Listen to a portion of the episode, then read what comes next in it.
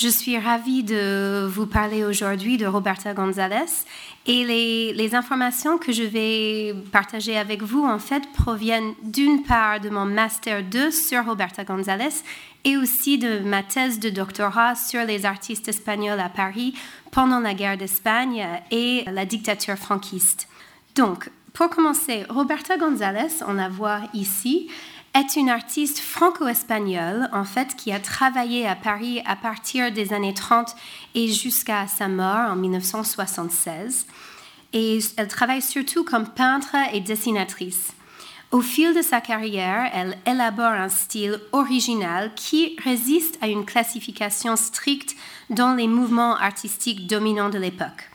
Et néanmoins, son activité artistique a été largement éclipsée par euh, sa position de fille du célèbre sculpteur Julio González et femme du peintre allemand Hans Hartung. Donc, la vie de Roberta González, comme nous allons voir euh, à présent, a été fortement marquée par la guerre qui se déclenche en Espagne et puis se répand dans toute l'Europe et au-delà à partir des années 30. Donc, le but de ce cycle de conférences est d'étudier le rapport entre les artistes du XXe siècle et la guerre. Et vous avez vu que cet impact se manifeste de, multiples façons. Donc, Picasso nous raconte, ou raconte plutôt à son secrétaire Jaime Sabartes en 1946, que lui, il ne peint pas la guerre comme un photographe, c'est-à-dire de manière exacte, mimétique, mais il reconnaît que la guerre doit exister quand même dans ses tableaux. Et en fait, il est de même pour Roberta González. Elle représente la guerre qui a laissé des traces dans son œuvre, mais, mais ces traces sont plutôt codées. Donc, au, fil de, de, cette conférence, nous allons, tout en retraçant la vie et l'œuvre de Roberta González, nous allons nous intéresser particulièrement à ces traces laissées par la guerre. Et nous allons nous intéresser à trois moments clés. Donc d'abord la guerre d'Espagne, ensuite la Deuxième Guerre mondiale et finalement la période de l'après-guerre euh, qui coïncide euh, bien sûr avec la dictature franquiste.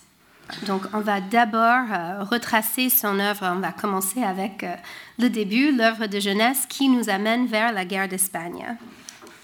Donc avant de parler de la guerre, il faut remettre Roberta González dans son contexte familial. Donc, elle grandit en fait dans une enclave catalane à Paris. En 1900, son père, Julio González, donc on voit deux images de lui ici, avec son frère Juan González, euh, décide de s'installer à Paris avec toute la famille pour essayer de devenir, pour, pour tenter leur chance dans la capitale des arts. Jusqu'ici, les frères González travaillaient dans l'entreprise familiale qui était une ferronnerie. Donc, ils étaient des artisans euh, orfèvres ferronniers à Barcelone. Donc, voici un exemple d'une œuvre euh, d'artisanat réalisée par Julio González à la fin du 19e siècle. Mais leur ambition était de devenir, euh, entre guillemets, des vrais artistes. Donc, à la mort de leur père, ils vendent l'entreprise familiale et ils s'installent à Paris donc aussi avec leur sœur Lola et Pilar et leur mère.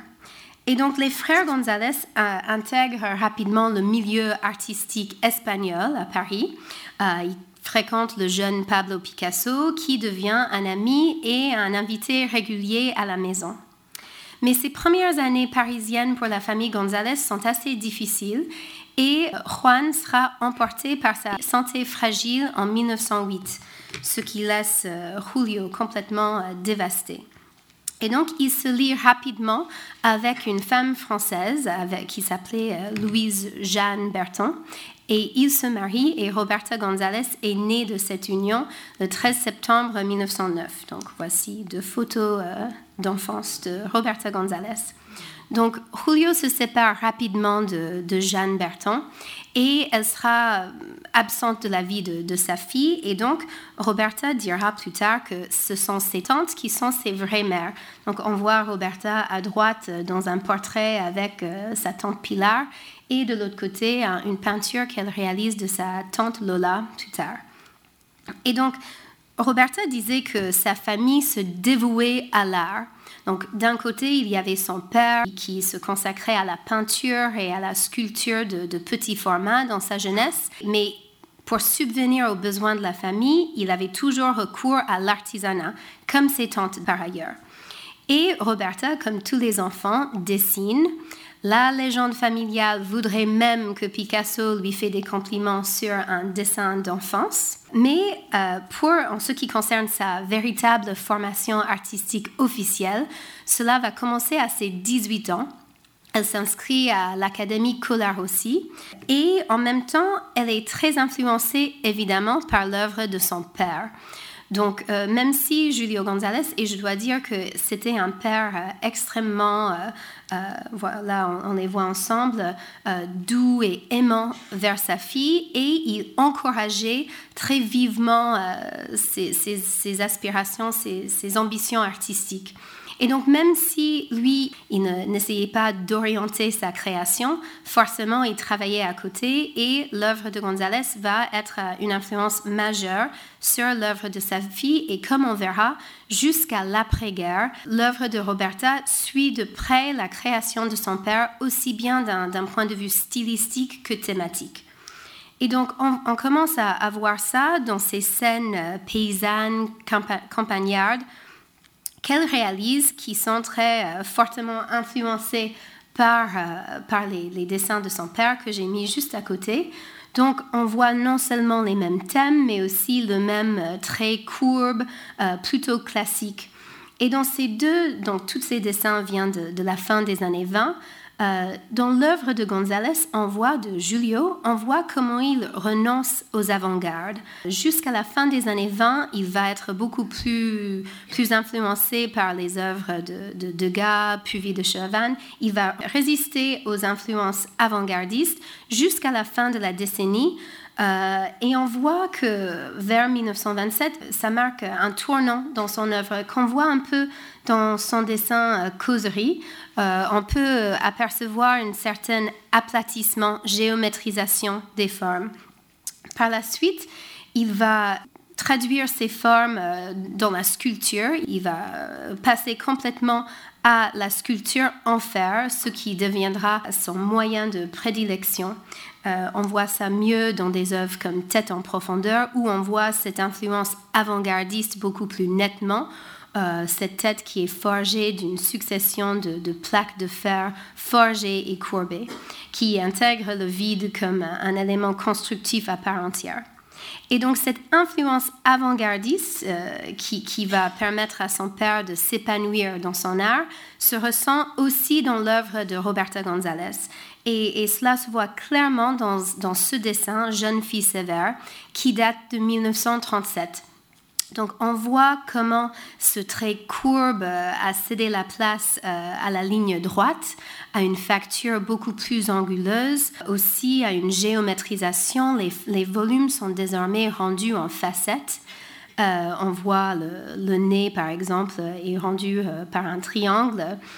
Et euh, donc cette facture anguleuse fragmentée renvoie à cette idée de sévérité évoquée dans le titre, qui est aussi euh, évidemment euh, accentuée par les, yeux qui désormais sont représentés comme des trous noirs.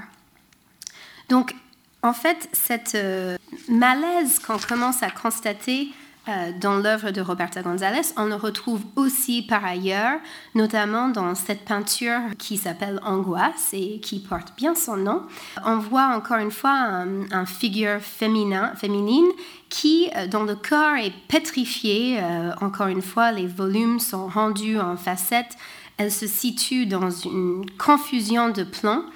Et les hachures qui marquent son corps et son visage, son visage qui ressemble à un masque primitif, les cheveux roux qui rayonnent autour. En fait, tout cela, cette figure semble soit s'étrangler, soit essayer de détacher sa tête euh, de, son corps. On voit bien le sentiment d'angoisse est manifeste euh, dans son œuvre. Et ce changement euh, stylistique, stylistique, chez Roberta González coïncide avec le début de la guerre d'Espagne. Donc, malgré le fait que Roberta naît et grandit en France, elle se reconnaît une identité espagnole et euh, à ce titre, quelques mois avant la guerre, en février 1936, elle participe avec son père à cette euh, prestigieuse exposition espagnole qui s'appelle L'art espagnol contemporain, qui a lieu au musée du jeu de paume, qui ressemble un peu les, des artistes de l'Espagne et à Paris. Euh, elle expose une peinture et sa seule sculpture qu'on voit ici euh, une mère, euh, une femme à l'enfant. Encore une fois, l'influence cubiste est, manifeste ici. C'est sa seule sculpture qui est exécutée évidemment avec l'aide de son père. Mais cette exposition est importante parce qu'elle est organisée en lien avec le gouvernement espagnol dans un moment critique pour le gouvernement espagnol républicain. Donc, pour rappel, euh, donc juste pour revenir sur les conditions de la guerre d'Espagne, euh, le gouvernement républicain en, Espagne euh, est instauré en avril 1931 à la suite des élections. Donc ce gouvernement remplace la monarchie et il met en place beaucoup de réformes plutôt progressistes euh, et si une certaine partie de la population est en faveur de ces réformes, euh, il y a aussi euh, une grande résistance, voire opposition. Et donc, au fil des années 30, il y a le parti fasciste espagnol, la Falange Española, qui émerge. On voit une affiche avec leur symbole. Et les tensions au sein de la société espagnole s'aggravent au fil des années. Et au moment où cette exposition vitrine a lieu à Paris, il y a même des élections en Espagne et de ces élections émerge victorieux le Front populaire, donc cette coalition des partis de gauche qui vont euh, à nouveau euh, faire un virage encore plus à gauche en Espagne. Et c'est euh, cet événement vraiment qui qui va mener directement à la guerre d'Espagne ensuite. Donc cette exposition à Paris où il y a Roberta et Julio, c'est censé être une vitrine pour le gouvernement républicain pour montrer qu'ils sont toujours forts et, unis. Mais euh, malheureusement, quelques mois plus tard, euh, les tensions euh, éclatent et il y a ce, ce coup d'État par les généraux de droite qui est lancé contre le gouvernement donc le 17 et 18 juillet, qui euh, mène à la guerre d'Espagne qui dure presque trois ans et qui euh, finit avec euh, la victoire des nationalistes, donc sous le, dont le leader qui émerge est Francisco Franco, qui devient le dictateur espagnol par la suite. Donc, la famille González suit, même s'ils sont à Paris, ils ont été à Paris euh, pendant de nombreuses années euh, avant la guerre, mais ils suivent de près les événements euh, autour de la guerre d'Espagne et ils participent à des manifestations de solidarité pro-républicaine. Et donc la République se retrouve à un désavantage à la fois militaire, ce sont les officiers de l'armée qui mènent le coup d'État, donc désavantage militaire et matériel et donc, il se retourne beaucoup vers la culture, vers euh, les arts euh, visuels, théâtrales, pour assurer sa défense. Et cela nous permet de, revenir à la famille González. donc, on, on, voit quelques exemples des affiches euh, qui tapissent les murs de l'Espagne républicaine d'un jeune artiste barcelonais, Carlos Fonserre. Euh, mais donc il y a ces affiches en Espagne, mais il y a aussi à l'étranger euh, des grandes expositions vitrines euh, qui essayent d'attirer de, l'attention et promouvoir la cause pro-républicaine. Et la plus importante est le, le pavillon républicain à l'exposition universelle de 1937. Donc le gouvernement républicain, à cette occasion, passe commande euh, aux artistes les plus prestigieux, dont Picasso, qui dévoile à cette occasion Guernica. Mais ils font aussi appel à Julio González, qui réalise sa Montserrat? On voit sa sculpture en fer Montserrat ici. Elle était positionnée à l'entrée du pavillon. Et ce qu'on voit, euh, ça vous rappelle peut-être de quelque chose, elle est, elle est proche de la sculpture de Roberta au même sujet. Donc, c'est une paysanne euh, dont la tête est couverte d'un fichu qui porte son bébé comme un bouclier et il a rajouté dans la main une faucille. Donc elle, fait un pas vers l'avant, sa tête est levée, elle est courageuse, combative. Donc c'est vraiment cette forme de prédilection. La paysanne était, comme on a déjà vu, euh, un motif fréquent chez Julio et chez Roberta. Mais ici, en, lui attribuant le prénom typique catalan Montserrat, qui a des fortes euh, connotations euh, spirituelles et symboliques pour la région, il cherche à montrer tout le courage du peuple catalan et espagnol plus globalement sous attaque et il montre aussi sa solidarité avec leur cause. Et donc Roberta aussi, pour revenir à Roberta, va reprendre ce, motif de la paysanne et elle va euh, travailler ce motif euh, dans son nouveau style euh, plutôt cubiste. Donc on voit à nouveau les, les, volumes qui sont rendus en facettes. Mais au contraire de la Montserrat de son père, qui est courageuse, combative, on, constate, euh, elle fronce les les, yeux, elle, pince les lèvres. Elle semble plutôt inquiète euh, et angoissée chez, chez Roberta. Et donc, son père continue à, donc la paysanne va continuer à être le motif de prédilection de González père et fille pendant la guerre. Mais chez, plus la défaite républicaine s'approche, plus la paysanne aussi chez Julio devient plus inquiète, plus terrorisée à l'image de, de, la paysanne de sa fille déjà. Et on le voit bien dans ce dessin, dans ces deux dessins, le cri et Tête de Montserrat 2. Donc le cri date d'une semaine avant la défaite définitive de la République, le 1er avril 1939. Et ce qu'on voit ici, c'est la tête de, la Montserrat, mais qui crie désormais dans un cri de désespoir, de terreur. On voit sa tête de profil et de face. Et à côté, on voit une sorte de motif euh, presque abstrait, biomorphe, qui ressemble presque à une arme à feu qui pointe vers sa tempe. Et ce motif euh, presque abstrait nous permet de, rappeler l'influence aussi surréaliste sur l'œuvre de Julio González. Et cette influence surréaliste déformatrice se manifeste aussi chez Roberta. Donc on le voit bien dans ces, donc, dans ces deux œuvres de 1939. À gauche, un dessin, à droite, euh, une peinture.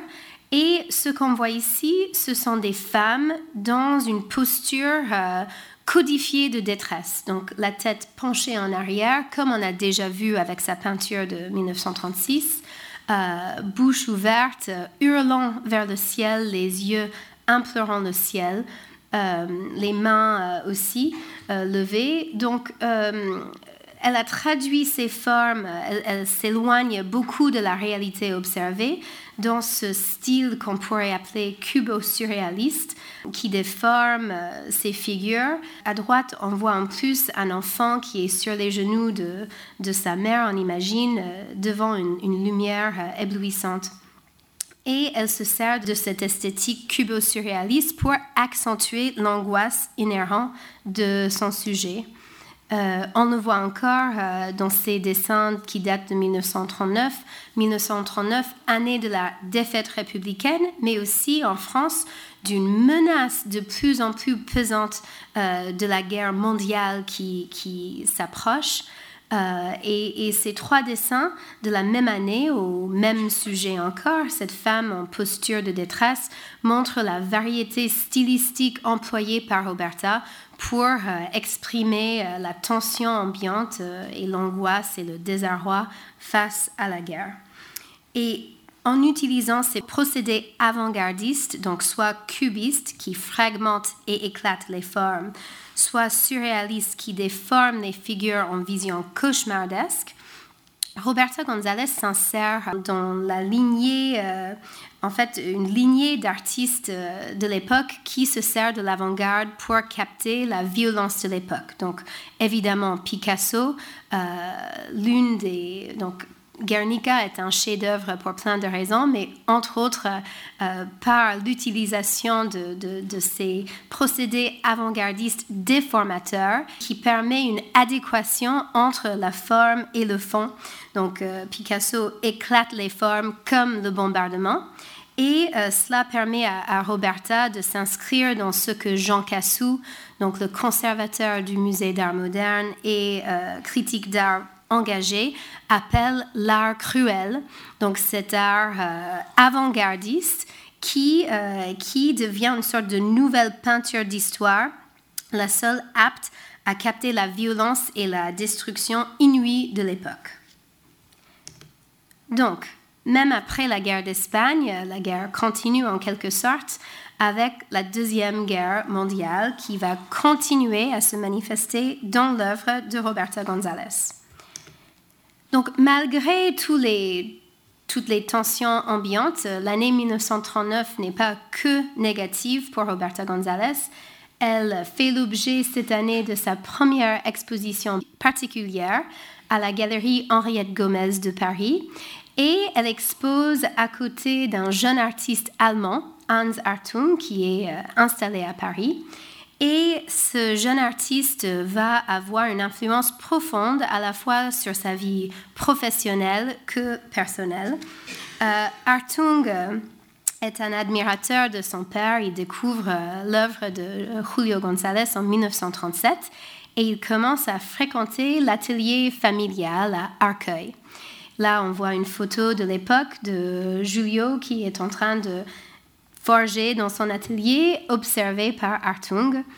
Et euh, donc ces deux artistes avaient un profond respect mutuel, mais ils n'étaient pas d'accord euh, sur, euh, sur une certaine notion, en fait, sur le débat. Ils avaient débat fréquent au, au sujet de la figuration versus l'abstraction. Donc, Julio González, même si on regarde cette œuvre de maturité, Femme au miroir, on aurait peut-être envie de la décrire comme une œuvre abstraite. Mais en fait, Julio González, pour lui, ses œuvres ne sont jamais des abstractions dans la mesure où il part toujours de la réalité observée, de la nature, euh, et puis il transpose ses formes dans son langage plastique personnel. En revanche, Hartung, euh, il se convertit très tôt à l'abstraction pure. Euh, il n'y a pas du tout de point de départ de la réalité observée. Et donc, euh, González accusait la peinture de Hartung d'être blasphématoire. Et donc, ils avaient des, des débats vraiment virulents. Et Roberta a dû certainement être témoin de ces débats fréquents entre son père et celui qui allait devenir son mari en fait. Donc, euh, elle dit qu'elle a d'abord aimé les œuvres et après l'homme, peut-être même elle a aimé l'homme grâce à ses œuvres. Donc, euh, Roberta et Hans euh, se marient en juillet 1939. Voici quelques photos inédites, je crois, de, des archives personnelles de, la famille González. Et donc, malheureusement, leur bonheur est vite bouleversé par l'arrivée de la Deuxième Guerre mondiale qui arrive deux mois en France, deux mois après leur mariage. Euh, donc, euh, est un antifasciste avéré, il veut se battre contre Hitler, euh, mais afin de le permettre de le faire, la famille devait obtenir un certificat de loyauté envers la France. Donc, Euh, Julio González écrit à Picasso pour lui demander un certificat, mais on va dire que Picasso, à cette époque, euh, n'était pas vraiment en position d'aider les autres, étant donné que lui-même était considéré comme suspect d'un point de vue national, comme il est écrit dans, dans son casier, dans son dossier euh, de la préfecture. Donc, Roberta écrit au ministre Pierre Mendez France qui fournit le certificat et qui permet à Hartung de quitter. Il avait, il avait été interné dans un camp d'étrangers comme tous les Allemands. Et donc, il quitte son camp et il intègre la Légion étrangère. Et entre-temps, la famille González euh, part dans le sud, dans la France euh, non occupée, en fait devant l'arrivée euh, des Allemands en juin 1940. et Hartung, une fois démobilisé, il va les rejoindre.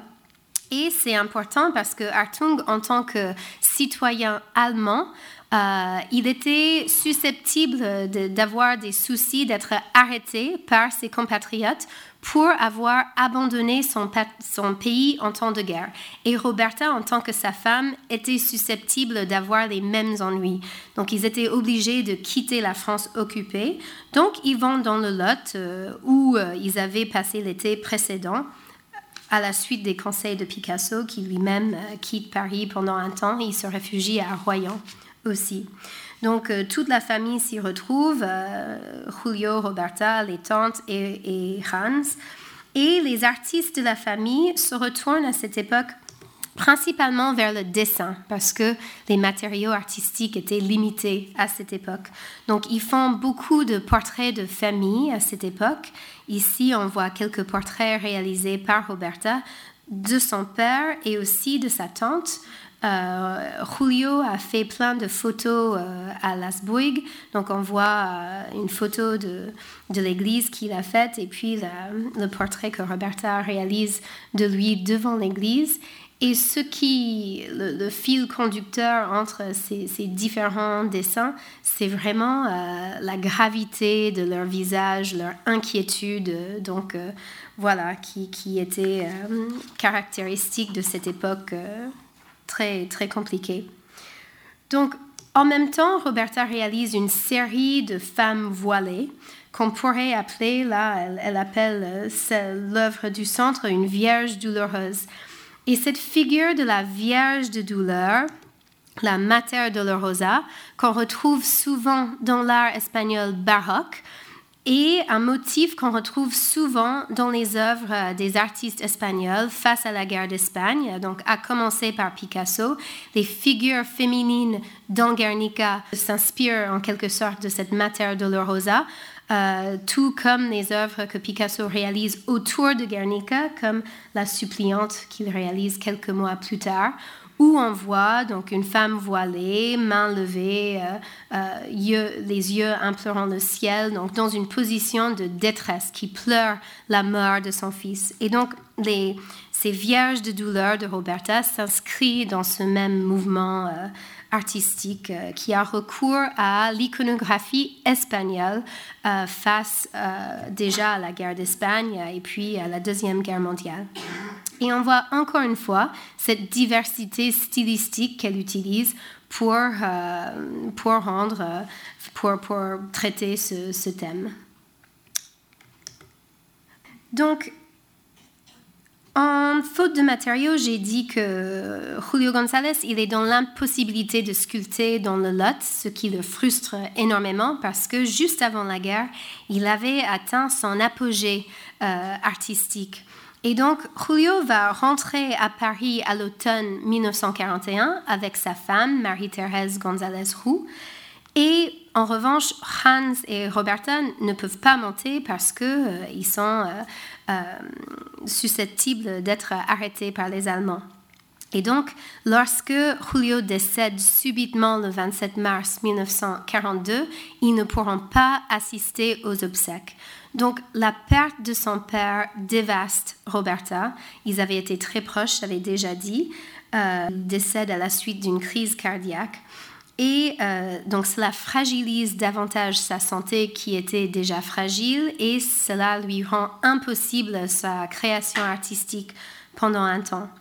Donc le décès de Julio va aussi laisser la famille sans ressources et donc, euh, dans une position très, très euh, difficile, elle se retourne, euh, les tantes de, Roberta se retournent à nouveau vers Picasso, qui va leur envoyer de l'aide financière dans ces moments difficiles. Picasso aussi va assister aux obsèques de Julio González avec d'autres artistes espagnols comme Apelles Fenosa et Luis Fernandez.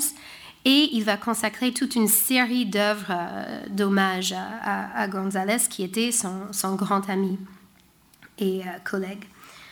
Et donc, les épreuves de la guerre euh, continuent encore parce qu'en 1943, Hartung est obligé de quitter la famille lorsque les Allemands envahissent la zone non occupée. Donc il va prendre sa fuite au milieu de la nuit en vélo euh, pour se rendre en Espagne. Sa fuite est financée par sa belle-mère Marie-Thérèse González Roux et aussi en partie par Picasso. Et une fois arrivé en Espagne, il va être euh, emprisonné dans les geôles franquistes il arrive enfin à être libéré grâce à l'intervention de l'ambassade américaine. Il se rend en Afrique du Nord, il rejoint la Légion étrangère et il retourne en France. Euh, il travaille comme brancardier sur le front. Et il va être blessé en novembre 1944 à Belfort. Et pendant tout ce temps, Roberta n'a aucune nouvelle de son mari. Et elle va enfin avoir les premières nouvelles en novembre 44. Elle, elle va le revoir que en décembre 44, quand elle se rend euh, à, côté de lui. Euh, il est transféré à l'hôpital de Toulouse et il doit subir l'amputation de sa jambe, en fait. Donc la guerre pour Roberta est vraiment euh, pleine de, souffrances, pleine d'épreuves jusqu'au bout. Et donc lorsque la guerre se termine enfin, euh, elle rejoint Paris à l'automne de 1945. On voit que son œuvre est toujours euh, prisonnière en quelque sorte, empreinte en tout cas de l'ombre de la guerre. Donc on est dans cette continuité stylistique, on voit cette même éclatement des formes, euh, déformation des motifs, et le même sujet plein d'angoisse. Donc, euh, la femme qui se protège euh, avec le titre Après le bombardement, qui renvoie clairement à la guerre. Donc, euh, cette expérience va être très, très forte pour elle et elle va mettre longtemps à s'en affranchir. Et elle aura l'occasion rapidement d'exposer ses tableaux dans l'après-guerre. Parce que les artistes espagnols à Paris et les associations antifranquistes nombreux à Paris et en France vont organiser toute une euh, série d'expositions antifranquistes dans l'après-guerre. Donc vous voyez une sélection de quelques couvertures de catalogues d'expositions de quelques-unes des manifestations les plus importantes. Donc ces manifestations sont très médiatisées, euh, fréquentées par des ministres, des personnalités. Euh, plusieurs se font sous le haut patronage de Picasso, par exemple cette exposition à la Galerie Visconti. Et Picasso est présent dans absolument euh, toutes ces expositions antifranquistes qui visaient dans un climat très, très pro-républicain. Euh, pour rappel, les, républicains espagnols ont été les premiers à, à libérer Paris, étaient le tank vers l'avant qui qui libère euh, Paris. Et donc, il y avait beaucoup de sympathie envers les pro-républicains dans l'après-guerre. Et ces expositions cherchaient à, je ne veux pas dire exploiter, mais euh, voilà, cherchaient à, utiliser ce climat pro-républicain et anti-franquiste pour attirer de l'attention et soulever des fonds pour la cause. Et Roberta participera à plusieurs de ces expositions, notamment une qui a lieu à Prague, qui s'appelle L'art de l'Espagne républicaine, artiste espagnol de l'école de Paris. Euh, c'est une des expositions les plus importantes de ce front artistique antifranquiste. Elle est la seule femme à y participer. Cette exposition euh, s'organise sous le haut patronage du gouvernement tchécoslovaque. Elle expose cinq peintures dans cette tête de paysanne. Donc on voit encore ce motif qui, symbolise la solidarité de la famille González avec le peuple espagnol et après euh, européen face à la guerre. Et donc cette exposition est un grand succès avec beaucoup de visiteurs et euh, juste après l'exposition, le gouvernement tchécoslovaque reconnaît le gouvernement républicain en exil. Euh, à Paris aussi, euh, il y a un climat antifranquiste si fort que le gouvernement euh, français décide la fermeture de la frontière franco-espagnole, qui est une, mesure inédite en temps de paix. Donc, on voit ici deux autres euh, couvertures de catalogue d'exposition. Donc, l'art, premier salon d'art catalan de novembre 1946, Roberta participe.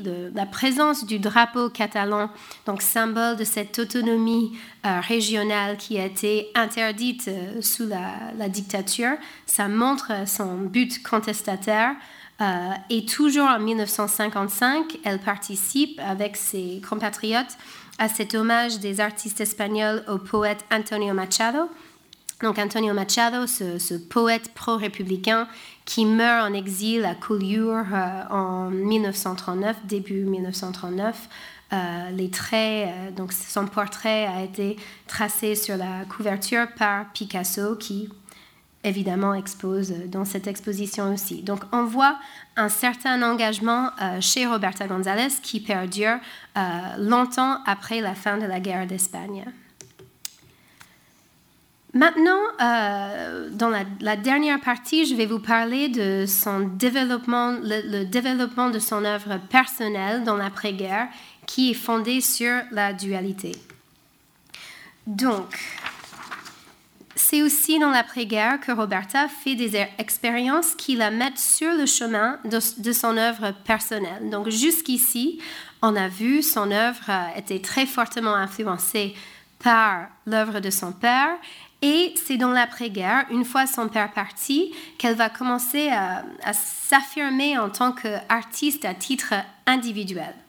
Donc, vers la fin des années 1940, euh, les femmes angoissées, en détresse, euh, vont être remplacées par euh, des femmes pensives. Donc ici, on voit sa jeune fille pensive et on voit tout de suite euh, comment son œuvre a évolué par rapport à sa production en lien direct avec la guerre. Donc les volumes ne sont plus éclatés en facettes, même si on a le, même motif principal, donc de, nu féminin ou de sujet féminin. Les volumes ne sont plus éclatés en facettes. Euh, les volumes, euh, le côté plein et charnel des volumes est plutôt accentué par le cerne noir et par le contraste entre lumière et ombre qu'on voit ici.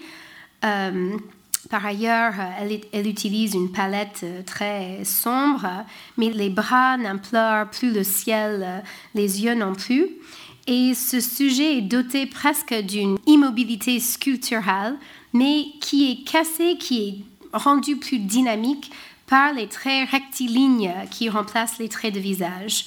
Donc, on a une sorte de contraste entre immobilité et dynamisme qui commence à, se mettre en place. Mais encore une fois, le front foissé, les lèvres pincées, le visage recouvert d'une ombre, cela donne au personnage euh, l'aspect d'être replié sur elle-même et un air euh, mélancolique. Donc, comme les femmes angoissées, elle va faire toute une série de femmes nostalgiques, mélancoliques, pensives. Et comme vous voici quelques exemples ici, euh, toujours avec le visage recouvert d'une ombre, euh, on voit au milieu qu'elle fait beaucoup d'expériences avec la ligne, donc euh, elle, aime bien gratter dans la peinture fraîche avec un stylet pour dessiner dans l'après-guerre. Mais le fil conducteur ici, c'est donc c'est l'air mélancolique, mais aussi le contraste entre les formes, donc entre euh, traits courbes et droite et droit, entre euh, ombre et lumière, statisme et mobilité. Donc, en fait, euh, Roberto González écrivait tous les jours, à partir des années 50, dans un carnet. Et donc, ces carnets inédits nous permettent de faire un lien entre cette galerie de femmes pensives, euh, contemplatives, et son état d'âme dans l'après-guerre. Parce que c'est à cette époque qu'elle s'interroge sérieusement sur quelle sera sa propre voie artistique et comment elle peut euh, faire la synthèse des influences qui l'entourent pour pour trouver vraiment sa propre forme d'expression. Et bien entendu, l'une des, des, influences les plus présentes dans l'après-guerre va être Hartung, qui émerge à cette époque comme le chef de file du mouvement qui s'appelle l'abstraction lyrique. Donc cette abstraction, on voit quelques exemples de ces œuvres de cette époque derrière, euh, cette photographie du couple pris dans l'après-guerre. Donc c'est un art qui prône euh, l'individu, la spontanéité, le geste, la couleur, la lumière. Et elle admire beaucoup euh, l'œuvre de son père. Pour, elle, parle même, elle dit que son mari lui a ouvert un univers, elle lui a ouvert une fenêtre sur un univers pictural nouveau et elle admire, elle dit admirer euh, son audace, sa liberté d'expression. Et, mais elle ne renonce, donc lui, il est pleinement abstrait, mais elle ne veut pas complètement renoncer à la figuration. Et elle écrit dans ses carnets euh, qu'elle cherche une synthèse des deux expressions, donc autrement dit, entre l'abstraction et la figuration. Et donc, elle va faire des expériences tout au long des années 50 pour essayer justement de cibler cette synthèse ou sa forme d'expression propre. Et on voit, euh, elle-même, elle parle de ce tableau euh, Leda euh, numéro 3 qui date de 1952. Pour elle, ça représente une affirmation d'une nouvelle démarche picturale. Donc, en quoi consiste cette nouvelle démarche? Bon, déjà, le motif central reste le portrait féminin, le nu féminin, mais qui est, encore une fois, recouvert d'une ombre marron, cette fois-ci, mais elle décide de laisser des parties euh, de la toile non peintes. Et elle fait ça, elle écrit qu'elle fait ça parce que, et je cite, le blanc de la toile est beau en soi et contraste bien avec cette grande ombre brune. Donc encore une fois, on retrouve cette notion de contraste. Et donc, on, va voir de plus en plus euh, ces parties non peintes qui restent. Donc, de part et d'autre de ce, nu féminin, on voit d'un côté un signe parce que pour rappel, euh, le mythe grec de Leda raconte comment Zeus se transforme en cygne pour rendre visite à Leda, son amante, pour s'échapper des foudres de sa femme. Donc d'un côté, on retrouve le cygne gratté dans la peinture noire et de l'autre côté, on retrouve une sorte de stèle où euh, dans une carrée, on a Leda visitée par le cygne euh, gratté dans la peinture verte et euh, le tout est couronné par un portrait féminin qui préside en quelque sorte. Donc des expériences avec euh, la toile non peinte, aussi avec la ligne toujours euh, entre l'utilisation du cerne noir qui s'apprête à des formes plus charnelles et le grattage dans la peinture fraîche. Et aussi, on voit ici un, un élargissement de son vocabulaire plastique avec l'introduction déjà d'une histoire, euh, d'un mythe, mais aussi des oiseaux. Et l'oiseau va être euh, vraiment un motif très présent dans l'œuvre de, maturité de Roberta González. Elle était passionnée par les animaux, par la nature, et on retrouve beaucoup d'oiseaux euh, dans son œuvre. Donc le mythe de Leda, le sujet de Leda, lui permet d'allier ces deux sujets de prédilection, la femme et l'oiseau. Et donc cela est emblématique, euh, ce, tableau de la même année montre comment elle diversifie son, vocabulaire plastique. On voit ici euh, des éléments vivants, donc euh, toujours la femme, un oiseau, un œil, des, visages, qui cohabitent avec des formes géométriques, donc cercle, rectangle, et aussi ces espaces non peints sur la toile. Et en fait, cela montre, euh, elle, écrit en mars 53 qu'elle ressent la nécessité de juxtaposer, d'entremêler la forme figurée avec des formes géométriques. Pour elle, la forme géométrique exprime la permanence, euh, euh, le statisme, alors que la forme figurée représente la mobilité, la plasticité et en les opposant sur la toile, l'équilibre instabilité, stabilité est créé. Et en fait, cela montre comment son langage plastique personnel entre figuration et abstraction lui permet de trouver son équilibre artistique qui est fondé sur la dualité, sur les contrastes. Ce style personnel commence à retrouver un certain succès sur la scène parisienne à partir de 1948, elle fera l'objet de plusieurs expositions personnelles à la galerie Jeanne Boucher, Colette Alendi, Nina Dossé, et elle gagne même quelques prix. Euh, donc, elle va petit à petit vers euh, son œuvre de maturité et ce tableau dont elle était particulièrement euh, satisfaite, Chant, sombre de 1960, cela nous permet de, voir comment elle intègre cette influence de son mari Hans Hartung. Bon, il faut dire qu'entre-temps, en 1952, Hartung la quitte pour euh, revenir avec sa première femme.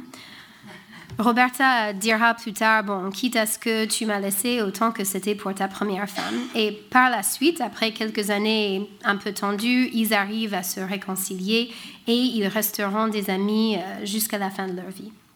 Donc vous avez vu, beaucoup de ces tableaux sont conservés à la Fondation Artung Bergman. Donc, mais on voit ici euh, dans, ces, plages de peinture noire qui sont appliquées, qui laissent visible le geste du peintre, un geste plutôt vigoureux, dynamique.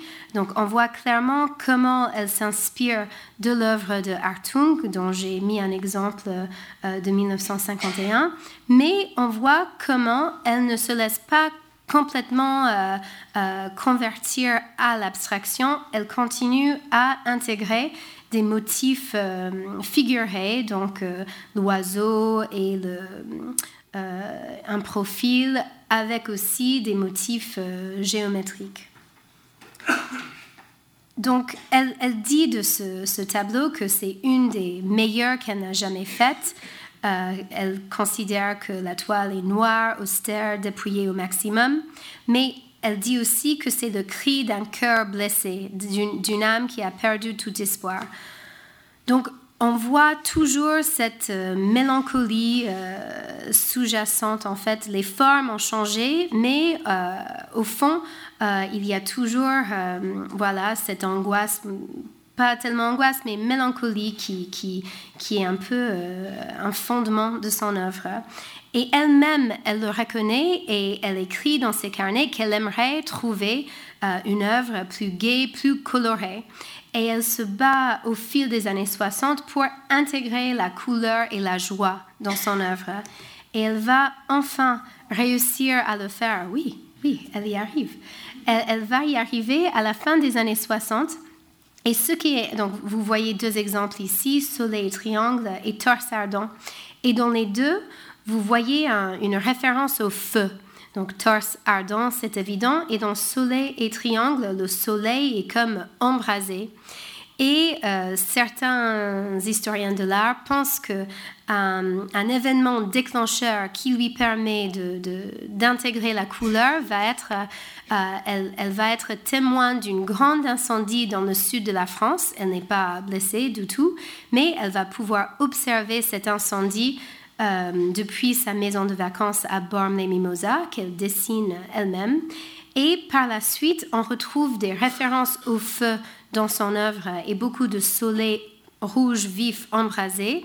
Euh, Pierre Descartes, le critique d'art, va dire que le feu l'a libéré. Et c'est vrai que vers la fin des années 60, euh, on, retrouve une explosion chromatique et une expressivité sans précédent dans son œuvre, où le rôle de la couleur, la lumière et le geste est mis en valeur par le fait que les scènes se déroulent euh, désormais dans des espaces euh, non définis. Donc, euh, les flèches numéro 1 en est un exemple. Donc, on voit plein de flèches et des, plages chromatiques multicolores qui constituent une sorte de chaos coloré très dynamique, mais encore, mais qui est tempéré en quelque sorte par ce profil rouge embrasé qui préside à la scène. Donc, on a toujours ce mélange de, euh, dynamisme et statisme dans son œuvre.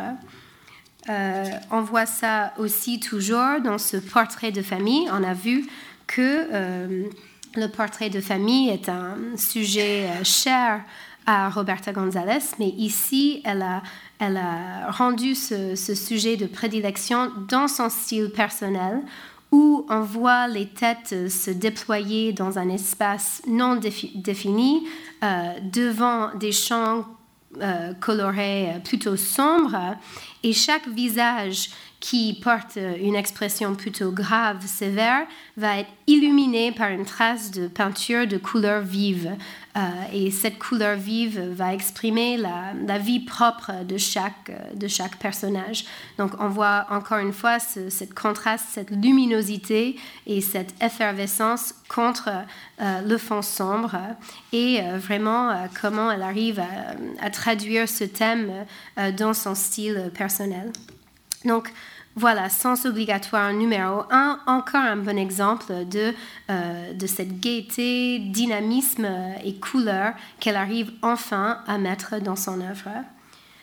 Donc, la clé, donc elle travaille beaucoup en série à cette époque, et une des séries était La fenêtre était grande ouverte. Donc on voit le numéro 1 ici qui date de 1970. Et ce tableau est important parce que elle, en quelque sorte, la, clé pour comprendre toute euh, la, mentalité, le secret de l'œuvre de Roberta González, en quelque sorte, euh, réside dans ce tableau. Donc ici, on voit une composition plus construite. On retrouve les motifs de prédilection, l'oiseau, les flèches, les profils, le soleil rouge. Et euh, cette scène qui passe devant un carré jaune qui fonctionne comme une fenêtre et une femme euh, grisâtre observe la scène au premier plan. Et la clé pour comprendre cette œuvre et toute l'œuvre de maturité de Roberta González se révèle en fait dans une lettre qu'elle écrit quelques 35 années plus tôt, qu'elle dirige à sa belle-mère, Marie-Thérèse González Roux, à la fin de la Deuxième Guerre mondiale, le 9 décembre 1944.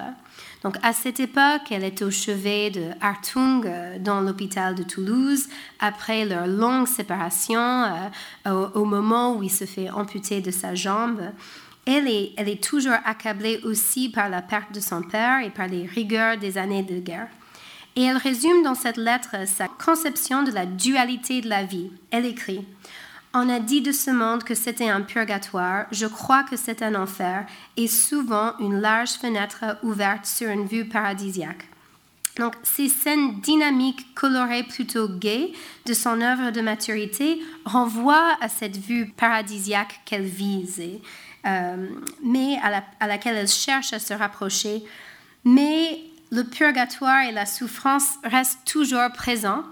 Euh, donc, comme le personnage féminin grisâtre euh, au premier plan, euh, qui regarde cette scène joyeuse, Roberta cherche à s'affranchir de cette souffrance qu'elle a vécue notamment pendant les années de la guerre, mais ça reste, il y a une part qui reste très ancrée en elle et aussi dans son œuvre.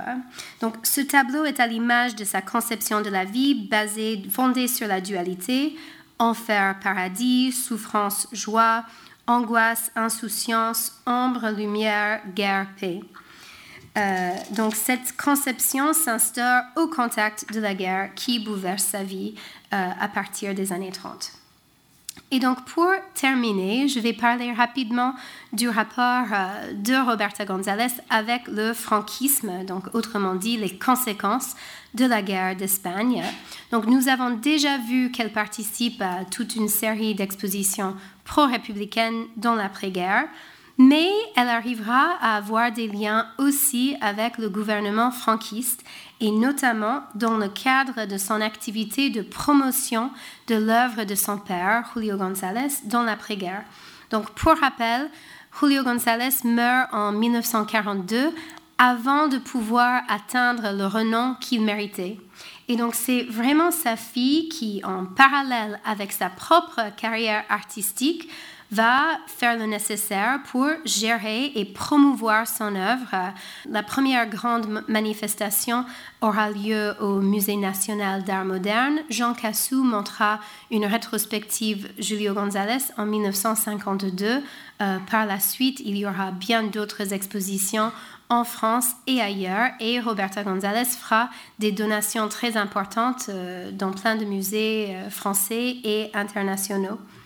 Et c'est dans ce contexte qu'elle elle sera amenée à collaborer avec les instances culturelles de l'Espagne franquiste, qui, au même moment, dans les années 50, cherche à faciliter la réintégration du pays euh, dans la scène internationale. Donc, euh, dans l'immédiat après-guerre, l'Espagne franquiste est isolée euh, et, vraiment fait l'objet d'un ostracisme des démocraties occidentales.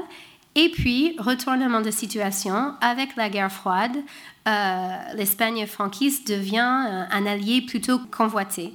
Donc, euh, pour sceller sa réintégration, euh, ils comprennent qu'une politique culturelle qui consiste en monter beaucoup d'expositions d'art moderne et abstrait à l'étranger peut aider à donner une image plutôt moderne et, moins fasciste euh, à ce régime. Et donc, ils vont chercher à recruter des artistes abstraits pour faire partie de ces expositions, mais aussi à récupérer des artistes espagnols perdus à l'exil. Euh, donc encore une fois, cet exil de la famille González était volontaire, mais euh, le gouvernement espagnol fait des tentatives, mais c'est volontaire, mais ils ont aussi été actifs dans les mouvements pro-républicains et antifranquistes. Donc, nous savons, grâce au carnet de Roberta, que dès 1954, quelqu'un de un, certain Monsieur Ibanez de l'ambassade vient chez elle avec sa femme pour, euh, pour discuter d'une possible collaboration. Ils auraient voulu euh, exposer les œuvres de Julio dans une sélection espagnole d'une exposition officielle internationale. Elle ne précise pas laquelle, mais ça pourrait être la Triennale de Milan. Euh, donc Roberta, au début, elle apprécie leur enthousiasme pour l'œuvre de son père. Et elle semble prête à collaborer, mais elle écrit dans son carnet que finalement, euh, et son grand ami, le peintre Pierre Soulages, la dissuadent d'envoyer les œuvres de son père pour faire euh, une vitrine pour l'Espagne franquiste. Donc, elle refuse cette invitation d'exposer les œuvres de son père à l'étranger. Mais oh, voilà un exemple d'une exposition montée par le gouvernement espagnol euh, dans ce but de, faire vitrine et de, faciliter sa, réintégration sur la scène internationale pour améliorer son, image. Donc, mais petit à petit, là, on voit Roberta voyage en Espagne avec sa tante dans les années 50. Euh, elle finira quand même par collaborer avec Luis González Robles, l'une des figures clés dans cette politique de rayonnement international de l'art espagnol. Euh, donc, elle fera l'objet d'une exposition particulière en Espagne en 1960, en même temps que son père, à Madrid et à Barcelone. Et après, en 68, toute la famille González sera euh, à l'honneur euh, dans une grande exposition aussi qui passe de Madrid à Barcelone. Et à cette occasion, le critique d'art espagnol Carlos Arean loue ces trois artistes espagnols qui sont les nôtres, qui ont su élever à un tel niveau le pavillon national en terre française. Donc, ils sont réintégrés en quelque sorte dans la grandeur de, grandeur de l'histoire de l'art espagnol. Et donc, ce dilemme auquel Roberta a été confrontée, collaborer avec euh, les instances culturelles de l'Espagne franquiste ou pas, ce n'est pas du tout un cas isolé. Ce même dilemme confronte euh, beaucoup d'artistes espagnols et j'ose dire presque tous les artistes euh, pro-républicains exilés en Espagne, enfin en France à cette époque. Et comme Roberta, ils finissent quasiment tous à exposer euh, en Espagne dans les années 50 voire 60.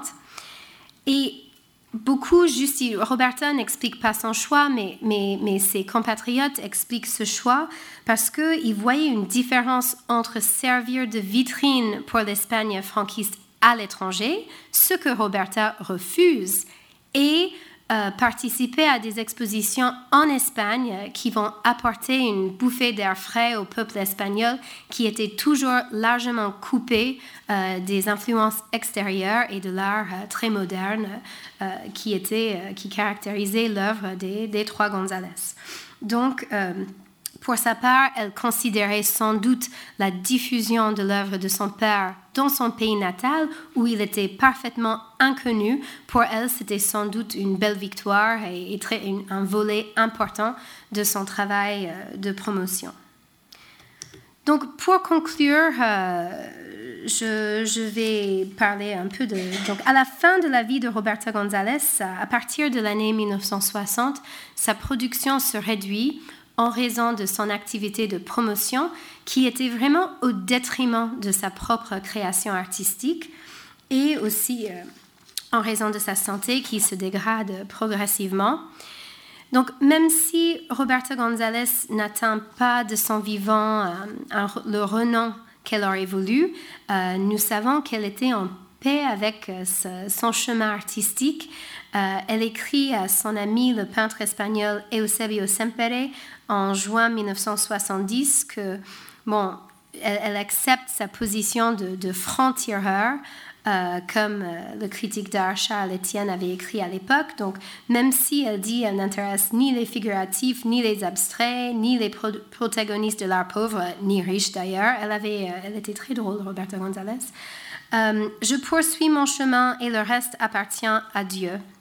Donc, au fil de cette présentation, nous avons vu comment ce chemin artistique, justement, entrepris par Roberta, fondé sur la dualité entre figuration et abstraction, joie et mélancolie, mobilité et statisme, ombre et lumière, a été forgé au contact de la guerre. Donc, même si Roberta González, comme Picasso, n'a pas la guerre comme un photographe, la guerre était bien présente et a laissé des traces indéniables sur son œuvre et aussi sur euh, sa, mentalité, comme nous avons pu le constater. Et si cette présentation de l'œuvre de Roberta González vous a plu, une fois que vous aurez vu l'exposition Picasso et la guerre ici, vous pouvez aller à Toulouse pour voir une quinzaine d'œuvres de, de Roberta González exposé avec des œuvres de son père et Hans Hartung dans une salle consacrée à la famille González Hartung dans l'exposition Picasso et l'exil, une histoire de l'art espagnol en résistance. Donc vous avez jusqu'au 25 août pour le voir, mais seulement après avoir vu Picasso et la guerre. D'accord. Merci beaucoup.